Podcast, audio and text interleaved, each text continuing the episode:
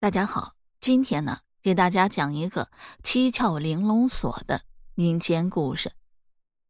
这天，在一处郊外的小村庄里，来了一对夫妇，丈夫叫罗云鹤，是个白白净净的青年，看举止像是一个读书人；妻子却是一个长相丑陋的黄发马脸村妇，名叫翠花。不过，夫妻二人情意相投，待人也挺和善的。村民们与他们相处的挺不错的，只是对其身世一无所知。一天，宁静的村庄被喧嚣声打破了。不知从什么地方来了十几个官差，说要捉拿逃犯。罗云鹤看到气势汹汹的官差压着惊慌失措的翠花闯进来，顿时吓得说不出话来。为首的长官是一个冷艳的黑衣女子，她冷冷的道：“罗云鹤。”你好大的胆子，竟然藏在此处享清闲！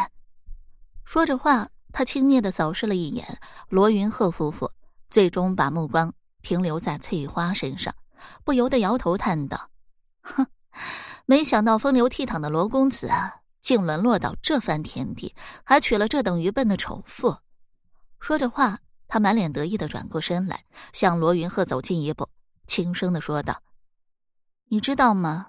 我们之所以能将你阻断于此，全是你这丑媳妇的功劳呀！罗云鹤闻言，惊诧的望向翠花。此刻，翠花慌张的说道：“他他们说你，说你是江洋大盗，要要我协助抓捕你。”原来这些官差来到村里捉拿罗云鹤，在其家中扑了个空，却抓住了翠花。翠花何曾见过这等架势，顿时吓得神魂出窍。她只得呀实情相告，称自己啊和丈夫成亲不久，对于其身世也是知之甚少。最后在官差的胁迫下，将他们引到了这里。此刻罗云鹤脸色顿变，厉声喝道：“你这没见识的蠢妇，害苦我了！”话音刚落，猛地挥掌劈向翠花的心门。翠花倒在地上，顷刻间只抽搐几下，便气绝身亡。事情发展的如此迅速，却是黑衣女子始料未及的。罗云鹤面无表情的看着黑衣女子，冷冷说道：“我已无力护她，难道还要留给你任意凌辱不成？”说话间，罗云鹤正欲逃遁，却被黑衣女子挡住了去路。黑衣女子冷笑一声：“呵呵。”罗云鹤，先不忙走，我让你看一件东西。说着话，从怀中取出了一个晶莹剔透的玉佩。罗云鹤只看一眼，就吓得脸色惨白。这个玉佩正是自己母亲随身佩戴之物，此刻出现在这里，其中的意义，罗云鹤怎么会不知道？其实，这罗云鹤的身世不同寻常。他的父亲原本是闽国皇帝的护卫大臣，半年前权臣朱文进作乱，密令他的心腹大将于纵海血洗皇宫。罗云鹤的父亲虽顽强抵抗，但终因不敌，死于叛军的刀下。罗家老老小小，多数未能幸免，唯有罗云鹤侥幸逃生。朱文进兵变成功以后，自立为闽王，于纵海也被封为大将军。眼前的这个黑衣女子名叫于若烟，正是于纵海的掌上明珠。此女是出了名的毒玫瑰，长着一张花容月貌的俏脸，行事却极为阴狠。不过，于若烟虽说泼辣，对于罗云鹤却极为钦佩，因为罗云鹤本是名门之后，天资聪慧，文武双全，是一个声名四方的少年英才。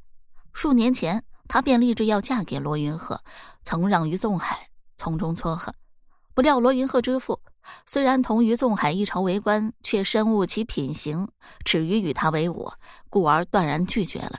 二人也因此结怨。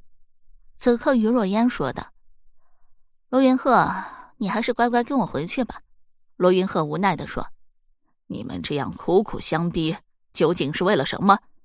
于若烟取出香帕，抹了抹罗云鹤额头上的汗珠，柔声说道。你不要紧张嘛，我父帅想请你回去啊，找一份宝物。十日后，一辆马车出现在皇都，满脸憔悴的罗云鹤走下车来，随着押解他的武士赶赴皇宫的议事厅。议事厅的中央，于纵海正襟危坐，看到罗云鹤进来，他轻抚长颜，皮笑肉不笑的说道：“罗云鹤，你终于现身了。”见到仇人，罗云鹤怒不可遏。正在此时，一阵香风徐徐飘来，只见于若烟已经换上一身粉色衣裙，姗姗而来。他倚在于纵海的身边，撒娇道：“父帅，罗公子已经被我请来，你的那宗大事啊，已有着落了，你可莫要亏待他呀。”说到此处，竟双颊绯红。于纵海闻言，哈哈大笑道：“哈哈哈哈。”燕儿放心，我自然不会亏待自己的乘龙快婿。随即，他命令手下大摆酒席，为二人接风。没过多久，酒席已备好，罗云鹤一声不吭的坐着，倒是乐坏了于若烟。他如穿花蝴蝶般在众宾客间游走，还不时的用情话撩拨罗云鹤，使他不胜其烦。我要见我娘！罗云鹤突然爆发出低沉的怒吼声。众人为之色变，于纵海脸色一沉，放下手中的酒杯，冷冷的说道：“罗公子啊，我是个武人，不喜欢弯弯绕绕。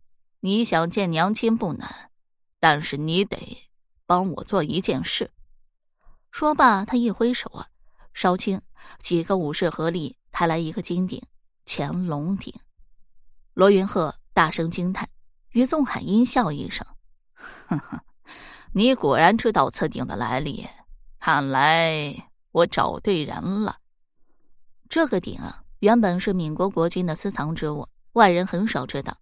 据传，鼎中藏有啊绝世珍品，个个价值连城。于纵海洗劫皇宫时，费尽心思才找到此鼎。不过，他想得到的不仅仅是那些绝世珍品。还有一本前朝艺人编著的奇书《降龙谱》，据传这本书详细记载了各类兵法阵势，还有各种啊奇形武器的草图。如果能将这些武器打造出来，就是克敌制胜的利器。他听说闽国皇帝得到此书后，便将它藏于鼎中。当时由于内乱纷争，皇帝自顾不暇，还没能领悟书中的精要。然而于纵海。截获此鼎后，却犯了愁。这个鼎啊，也不知道是什么金属打造的，坚实无比，平常的铁器根本无法撬动。后来他了解到，监制此鼎的匠师名叫君无晓，是罗云浩父亲的密友。为了防止旁人偷盗，他打造此鼎时，不仅用了世间少有的金属铸造，还设计了精巧的机关、七窍玲珑锁。如果不知要领，根本无法开启。然而此时君无晓已经过世，皇族中知晓开启之术的人也被杀。更为烦心的是，开启此锁的钥匙也不知去向。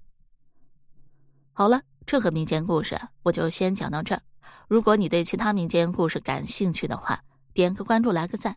我接下来还会为你讲更多、更加精彩的民间故事。